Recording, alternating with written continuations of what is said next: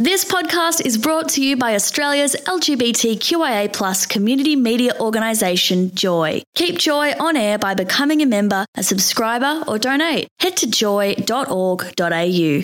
Joy, a diverse sound for a diverse community. This is The Sound of Now on Joy ninety-four point nine. Hello, my name is Triana Butler. Thank you so much for listening, for checking out this episode of the podcast. This is this is a big moment for me, not just because I'm a huge Mallrat fan and, and have been for quite some time. You'll hear me start to fangirl pretty early on in the interview, I'm not going to lie, but also because this is my first interview back in studio with a guest since the pandemic started. It is a very, very weird feeling having someone sitting directly across from you in the studio. Very, very cool, though. Uh, Mallrat's debut album is called Butterfly Blue. It comes out this Friday, the thirteenth of May. This episode is going up before then.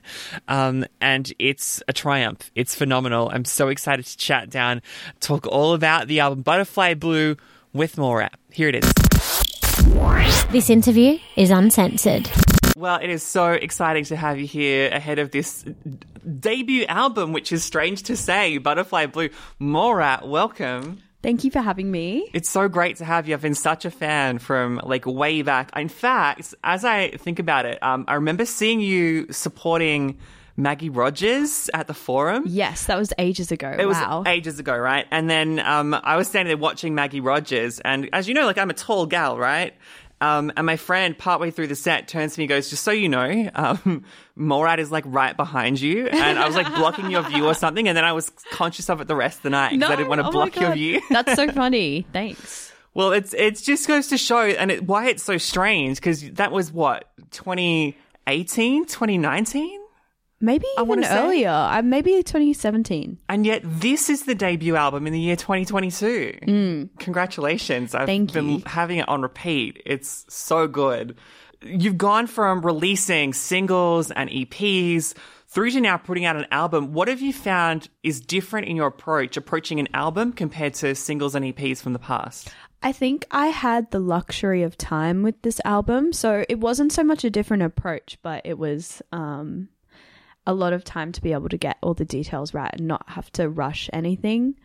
Not that I've had to really rush before, but I re- I had a lot of time. So, yeah, everything is exactly how I want it to be and I'm super proud of it and super excited to share. Now, I know that you are quite a fan of the production side of things and you've had the opportunity to really curate who you want to work with and the kind of sound that you want to produce for this. Talk me through that process of, of picking out people to work with. Yeah, so um, it is a combination of new and old collaborators and my own production.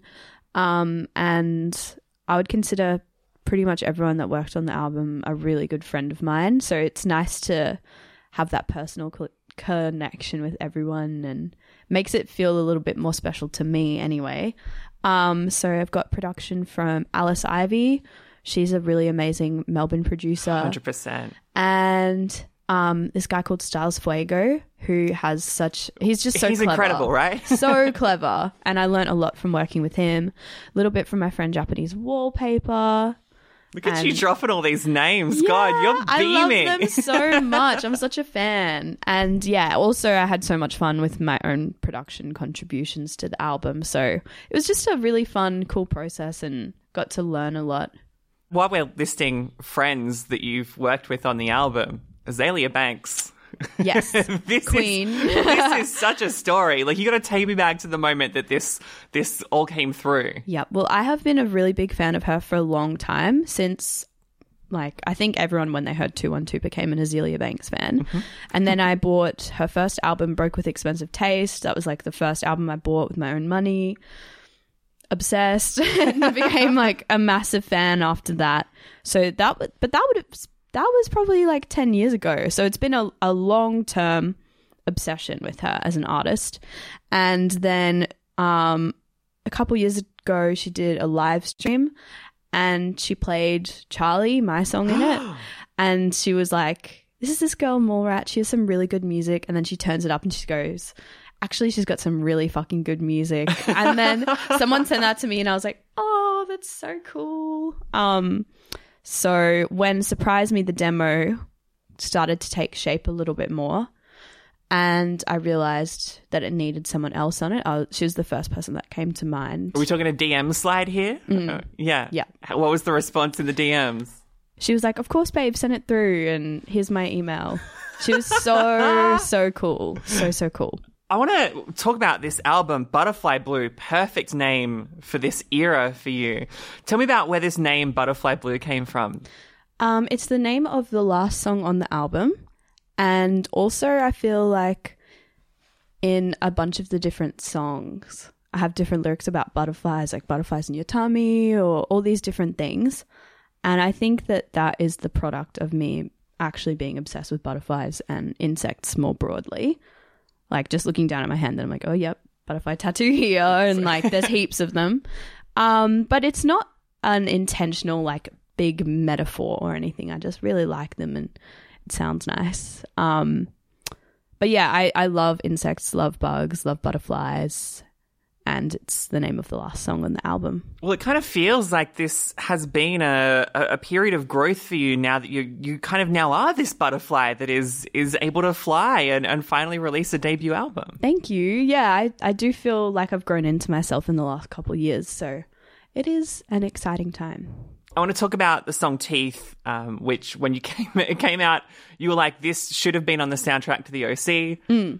High key agree. But also, like, shout out to Alexandra Patsavas, who's like supervising music on The O C, who just had incredible taste. Incredible. Who's the influences from that kind of era? Well, I think the song Teeth, you could probably draw influences from Gorillaz and Dandy Warhols. Yeah. Um, We Used to Be Friends is on the O C soundtrack, and it kind of has a similar feeling to that. Yeah, I really wanted to create a song that had a little bit more aggression for a live context.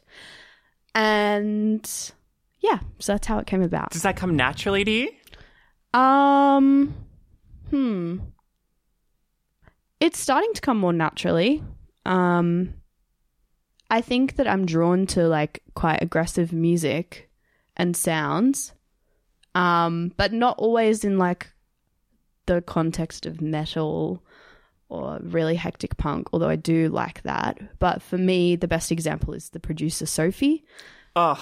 And like she's one of my all-time favorite artists, and I think she is so good at just creating like these really powerful, almost scary textures and sounds, and it's so moving and inspiring. So she, even though it do- the song doesn't sound like a Sophie song, she's a big influence in like all my music and the way I look at music. You almost hear a bit of that Sophie influence on tracks like Heart Guitar, which I mm. feel like is going to instantly become a fan favorite. Thank like you. it's it's so much like it's got a, such a unique kind of tone to it. Talk me through Heart Guitar. Thank you. That one I feel proud of in a special way because that's that's mostly my production. Really? And it's called Heart Guitar because Um, I played it on this vintage nineties guitar I have that's shaped like a little pink love heart.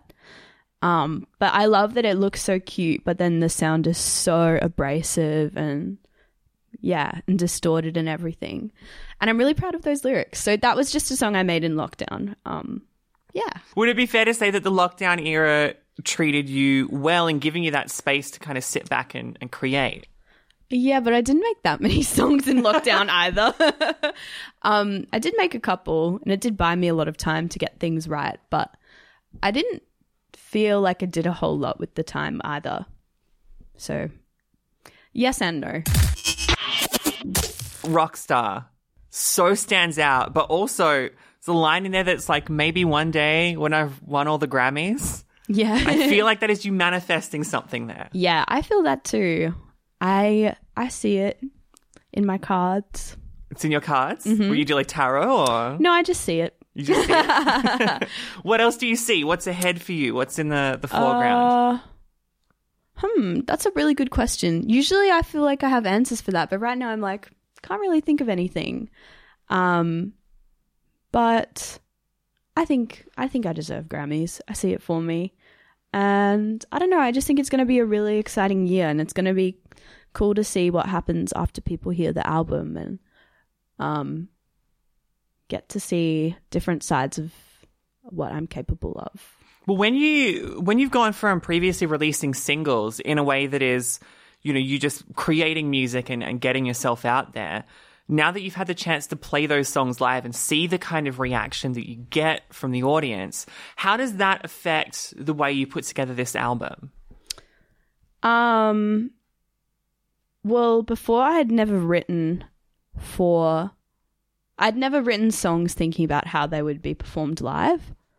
And I did that a little bit on this album. Not the whole time, but just for a couple of songs, like Teeth and Your Love. And But it's funny because in the shows that I've done the last few weeks, I'm like, oh, I don't know if it worked how I imagined, because people love to sing along to stuff. And I've got to figure out how to um, keep that energy and that engagement in moments where it's like this big instrumental section that feels high energy when you're like listening to it on a walk, but it's like, wow, what do you get all these people to do in a room? Like when they maybe, I don't know, you think they just are going to dance or something, but it's like sometimes people need a bit of direction and it's hard to figure out how to give that. And once you've done like get your phone lights out, like there's you can only you, do you that once. Use- yep. So I'm going to have to, I think this Conan Gray tour is going to be a good um, way to practice these new songs with people that haven't heard them before, maybe. Well, you are heading across to Europe and the U K now to tour with Conan Gray. Congratulations. That sounds super exciting. Thank you. Yeah, How- I'm really excited about it. It's just a super exciting time now that everyone is out in the real world and is able to travel and wants to see live music and has that appetite for it again, to to get yourself discovered by people who may not have heard your music before. Mm, yeah, and I think Conan has such a beautiful, like, quite young fan base, and I'm really excited for them to hear my music. I, I think they'll like it. And I love Conan so much, so I'm really looking forward to spending more time with him and playing these beautiful venues all across Europe. Like, it's going to be a good time. What is it about Conan? Uh, he's got a really good heart. He's a really beautiful person. And I really admire his songwriting as well. I do feel like the songwriting could be kind of like two different halves of the same coin between you mm. and him. You know, I mean, he does have some more down-tempo songs, but a lot of them are that really like sharp, clean, pop kind of sound. Whereas you are not afraid to get a little bit gritty and a little bit real and a little bit anchored in the present. Mm. But yeah, I do feel like we do come from a similar place, like a similar style of songwriting, even though it might be dressed up in different production. And he's a really good guitarist and I am more of a producer. I think we do come from like the same appreciation of songwriting and a similar style. Well, congratulations on Butterfly Blue. It's a remarkable record. Thank you. Incredible debut album. Congratulations. Thank you. Um, we, we got the pick of the board. What do you want to play? We'll just play whatever song off the album. Really? Yeah, go for it. Um... Oh, that is so exciting. Um, I'm Not My Body, It's Mine. It's my oh, favorite. Yes. Okay, tell me about this, because this is a, a big statement, this one. I... Hmm. I just am really proud of this song. It's hard to elaborate on it more than that, but the way that it turns halfway through is so special, I think, if I do say so myself. Um... And, yeah, I can't really compare it to anything else. Like, at the beginning, it starts like a sad country lullaby, which I love. But then it flips into this, like, really beautiful sparse piano and this Kanye Runaway freestyle auto-tuned outro style thing with these melodies that, like, I don't even know how they came out of my mouth. I would never have thought of them, but they just did, so... I don't know. I just think it's special. Well, let's play it right now. Mallrat, the album Butterfly Blue, is out this week. Congratulations on it. Thanks so much for being in here today. Thank you. Find the full playlist on the Joy website, joy.org.au forward slash the sound of now. Of course, I would love to put the music in the podcast, but I'm not allowed to. So you're just going to have to wait for the album Butterfly Blue to drop this week. And if you're listening to this after the thirteenth of May, twenty twenty-two... guess what? The album is out. You can go dive in whenever you want. Thank you so much for listening. If you've enjoyed the podcast, feel free to subscribe in your podcast app of choice so you get a little notification every time there's a new episode. And of course, listen to The Sound of Now live on Monday nights at six p.m. on Joy ninety-four point nine. I'm Triana Butler. Thank you for listening. Thanks for listening to another Joy podcast, brought to you by Australia's L G B T Q I A plus community media organisation, Joy. Help us keep Joy on air. Head to joy dot org dot a u. Joy, a diverse sound for a diverse community.